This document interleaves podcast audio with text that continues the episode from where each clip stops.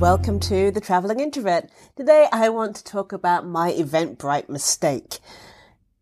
When I run live events, actually even when I ran webinars, I, I advertise them and I put them in Eventbrite. Eventbrite I found to be very useful for getting the word out and getting people to know about my webinars or my live events who wouldn't normally know about me. And this time round, I was in Singapore and I'd posted the event, and I've done this before. I posted the event. Uh, when I first posted, I didn't have a confirmed address. I just knew it was going to be in Singapore and I had a time and we just wanted to see if people would actually come. So we, we put it up and we got a few bites. So, uh, I was waiting for confirmation on the address that I wanted to send to, to hold the event because my friend wasn't sure which location would be better, etc., etc. It was no longer than a week. I, I get confirmation of the actual address. I put that in Eventbrite. People are still signing up and I think nothing more of it. And I started this about a month in advance of the actual event. Come two days before the event, I'm checking the place out and making sure it's easy to get to. I realize if people want to park, they'll need to let me know and make a note of the nearest station and that sort of a thing. And setting up and seeing how much, how many seats we have and everything's going to be okay. So I sent out an email through Eventbrite being like, okay, don't forget, you know, in 24 hours time, here's the thing. If you do need parking, please let me know. If you can't make it, let me know. All of that, that good stuff. And I got a couple of responses.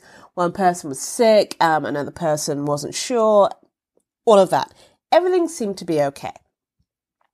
I had to go out. I went and I bought refreshments and beverages and made sure there was enough snacks because I had had 59 no, actually, I originally had 50 people sign up for the event, which was amazing.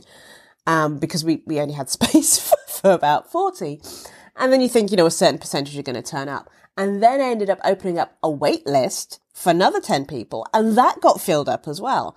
So 60 people had said they were going to attend this event. And even if I get, say, 20% of those, that's a nice little number, especially as it was an event which was networking for introverts. So I specifically said I didn't want it to be a big event because I wanted it to be small and intimate and not scary. Come the day of the event, I'm, I'm there nervously waiting, all these people to trickle in.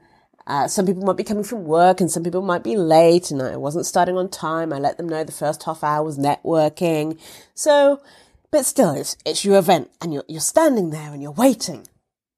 So one person like hanging out outside, pretending to be on their phone or being busy. And so I, I mentioned they should come on in, join the fun. And I actually had a friend in town that she was she was coming. She was from England, and uh, we happened to meet on her podcast, and then we met in real life, and that was super fun. And I let her know that, oh, come to the event, it's fine. Um, one other person won't make a difference. Little did I know. Come the time of the event, I still have two people. One is my friend, and one is this other person that's turned up. And I, I don't understand why. I was stoked that so many people had said yes, they were going to come to my event. And then I started talking to the person who'd attended and I said, you know, is there a reason? You know, I'm not from Singapore, so can you tell me why people might not have turned up? As I'm, I might have different expectations. And he said there was no address on the actual invite from Eventbrite, the only reason he knew about the address is because he happened to check his email and saw the email that I sent him. But if you use the Eventbrite app, there was no address. And I was, I was, I, but I, but, but look, there's an address. And I showed him my backend from Eventbrite. And when I look at it, that's what I see. Eventbrite doesn't do it in such a way that I can see what, like, people see. then he shows me his phone and there is no address. So no one knew where to go. And he said people don't check their email. They're probably at work and they rely on the app to give them the information that they need. So yes, I might have had 60 people say they were coming. A, it's amazing they signed up that they didn't know where the hell they were going. That is wonderful because it means if I go back again, I'm definitely going to get people to turn up.